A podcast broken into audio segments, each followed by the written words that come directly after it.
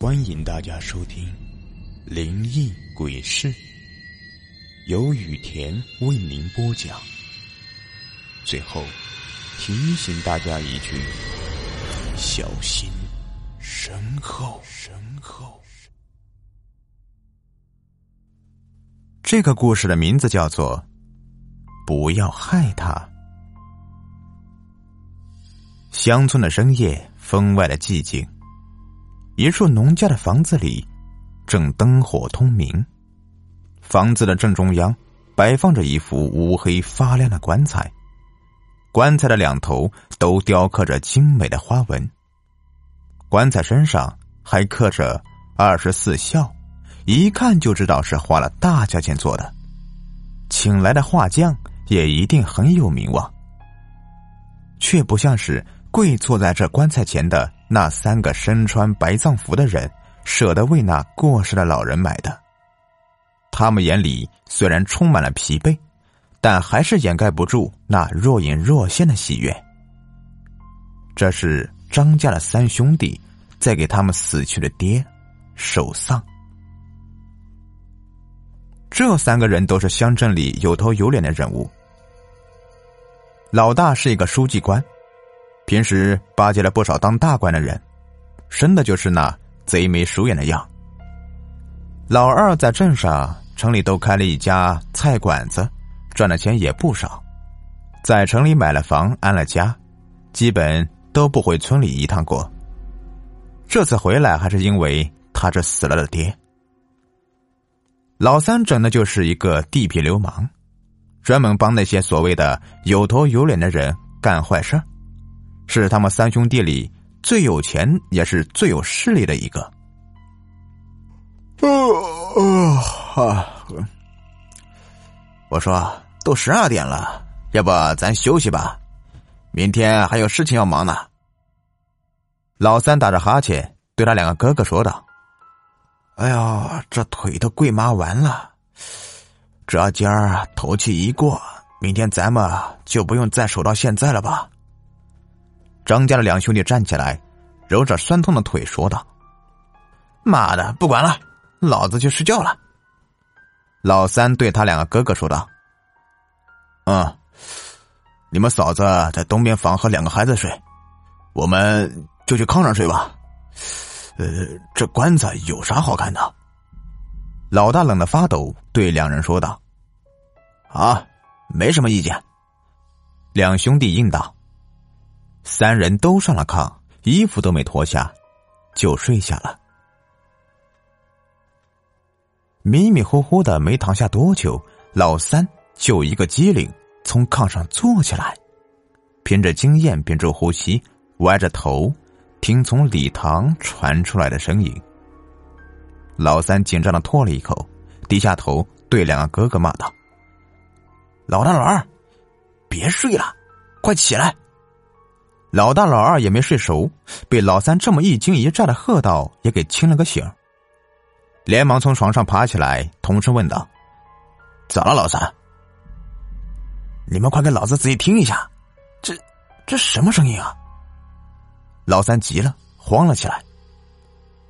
两兄弟仔细听了一下，说：“没什么声音啊，我俩可什么都没。”两人话没说完，礼堂里就传来一阵嘎吱嘎吱的声音，声音很响。三兄弟都同时愣了一下，顾不得套上鞋，就往礼堂里冲。他们看到堂内的景象，都惊呆了，因为那木质上好的棺材正在裂开，而且棺材盖已经裂开了一个指头大小的口子。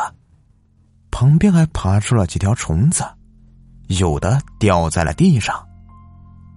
嘎吱，嘎吱，一声比一声还要响，整个屋子的人都被惊醒了过来，连睡在东房的女人都被吵醒了，连忙赤着脚从房间里走出来。一屋子的人都陷入了紧张，惊恐的盯着那横放在中央不断裂着的棺材。和四处爬出的蛆，一行四人心里都恐慌到了极点，眼看着棺材裂得越来越厉害，四人的心里就越来越急。哎呀，这可怎么办呢？再这么下去也不行啊，得快点想办法才成啊！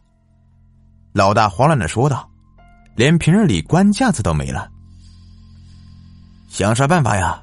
这都咋回事呀？棺材怎么就裂了呢？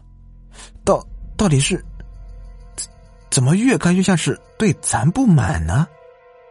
老二结结巴巴的说道：“老三也是一阵害怕，是不是真的对咱有什么不满呢？该不会是因为那个呃那啥的关系吧？在生咱们的气？”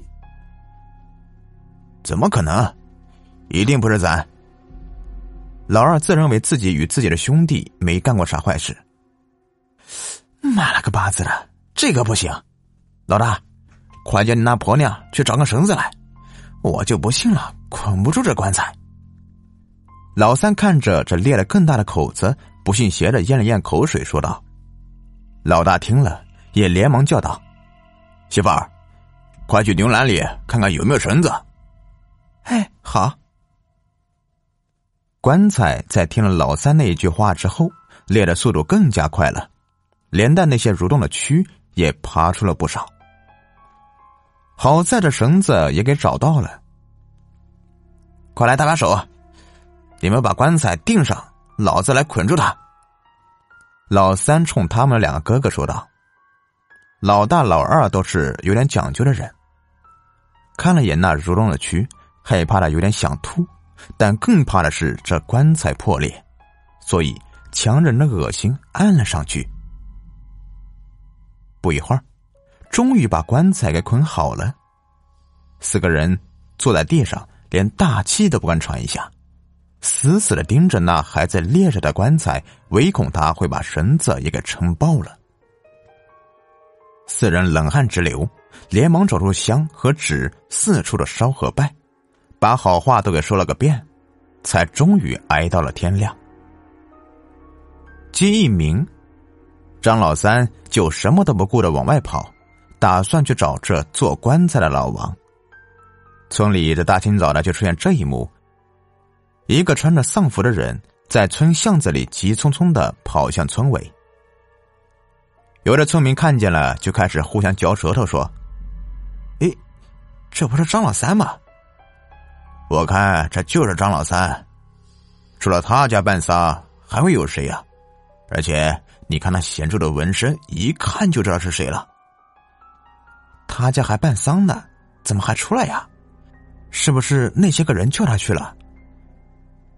我也觉得也是，不然呢，这大办丧的哪能出来呀？一看又是收了不少钱的。哎呀，咱还是该干嘛干嘛去吧。别聊了，不然日后咱让人也嚼舌头就不好了。张老三愤怒闯进老王家里，看见老王这一家子都在吃早饭，喘着粗气上去就是一个大拳头挥向老王的脸，骂道：“我操！你他妈的还有心情在这里给我吃饭？”啊！老王的媳妇被吓得尖叫了起来：“你这臭婆娘！”给老子闭上你那臭嘴！再叫，老子把你也给打了！张老三满脸愤怒的说道。老王的媳妇看着一直被打、说不出话来的丈夫，跑了出去。你给我滚到我家里看看！你做那破棺材，昨晚全裂了！说完，再捶打几下老王。刚走出门，就看见老王的媳妇带着村长和几个村民来。张老三，你这是想做什么呀？不好好在家守丧，净出来闹事儿啊！村长严厉的跺着拐杖问道：“我呸！又是你这老不死的！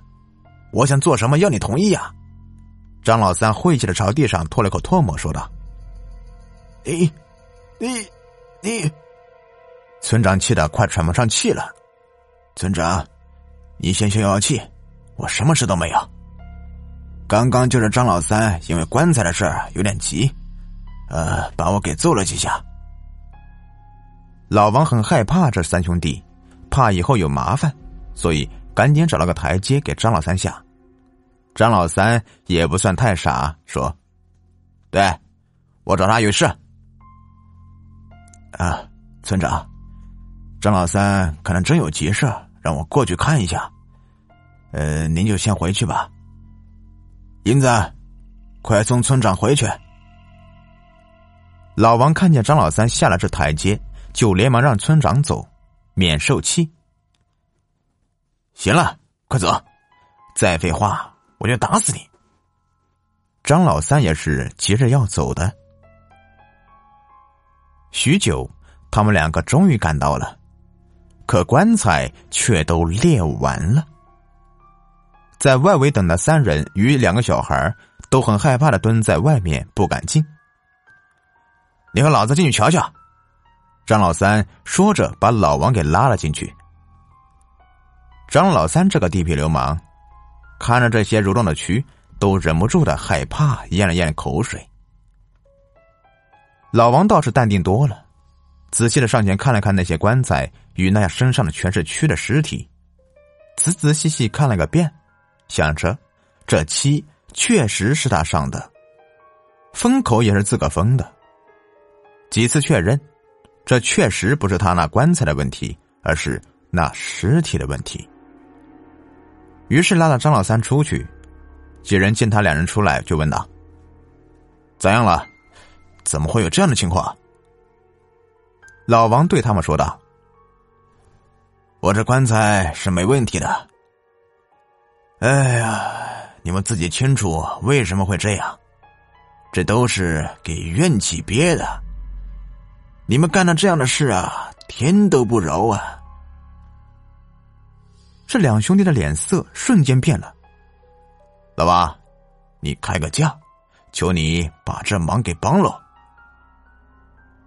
老二还稀里糊涂的听着，完全插不上话。这忙我给帮了，但这钱我不收也不要。老王紧张的手都抖了。两兄弟一听有人帮忙，心里悬的石头终于落下了。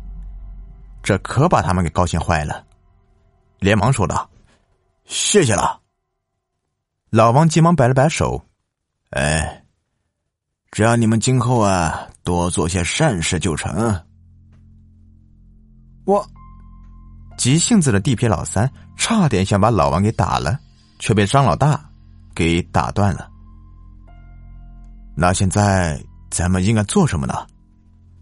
张老大拿出了。平时巴结上头的本性，去我那儿重新拿副棺材，找几个能忍的兄弟把棺材抬我那边去。老王说着就往家里走，他凭着以前他师傅给他传的东西拿了出来，按着记忆在上面画上了消怨咒，还给棺材上了些黑狗血等东西当染料，给画上了线条。用胶把四周给封了起来，弄好后告诉那三兄弟，这只是临时办法，只能撑到下葬时，今后还是多行善事吧。以后少做这些缺德的事。说来，这是张家老大和老三干的缺德事儿。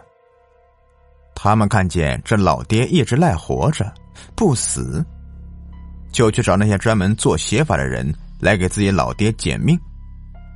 这张老爹在三个月之前得了癫痫症，怎么治都治不好。张老二离他远，只能寄钱过来，却不管。离他近的两个人也不想管了，就去城里找了张老二，托他找个会写法的人。张老二也不问为什么，也就帮忙找了。那个懂做写法的人，做完法事之后，对他们两个说道。如果做完后这三年里你们不会有事，那么三年之后，你们都可能有血光之灾。有轻也有重，一切看情况。两人都没放在心上，他们也不打算告诉张老二。老二一直在城里，完全不回来，也不知道他爹是怎么死的。但一听老王说这个缺德事。就知道了不少。他听到他爹死了之后，以为只是病死，还显得很高兴。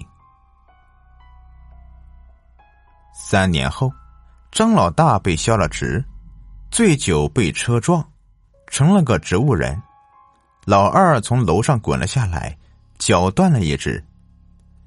老三则被人砍死在郊外，死的时候七窍流血，四肢还都粉碎了。